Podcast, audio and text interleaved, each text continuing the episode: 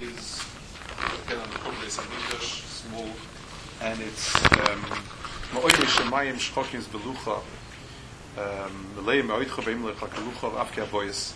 It goes, it keeps um, referring back again, referring to the bayis, and it says the the heavens. It's, it's built on a Chazal that it says Av Shemayim Shemayim Lecha Kalucha. Afal Bayis Hashabanisi, Mashalom Melch Kol Dereis Hamikdash. He said, you know, even the heavens can contain you. Um, could I dare hope that the bayis can contain you? I want to just um, explain a little bit the music of a bayis. Um, Nisuin is achnos lebeisei or yichud. Um, a bayis is the structure that envelops two people to make them into one unit.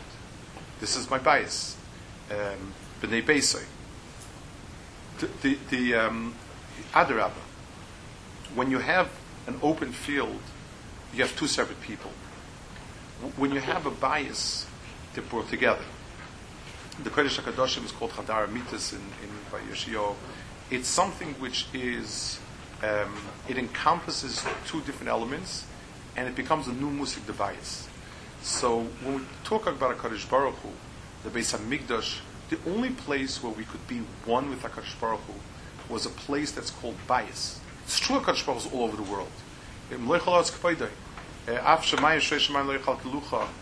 it's all true because in an open field there is no yichud of the two studim. When it's enclosed in a bayis, that's where you have the, the, something that makes the two into one. So here there's a specific kinna on this nakud of bayis that we miss the, the, bayis because it is the bayis. Where Klal Yisrael and Kadosh Baruch Hu were one. Um, the lashon used in Chazal is kotza hamatza. When they brought idols into the bayis, um, the Shekhinah said kaviyachol it's too crowded. Just like if you're not in a bayis, you can't be misyachid. When you bring in another element into the bayis, it destroys the bayis. So the, this is specifically the Beis Hamikdash as the bayis that that creates the function of bringing Klal Yisrael and Kadosh Baruch together.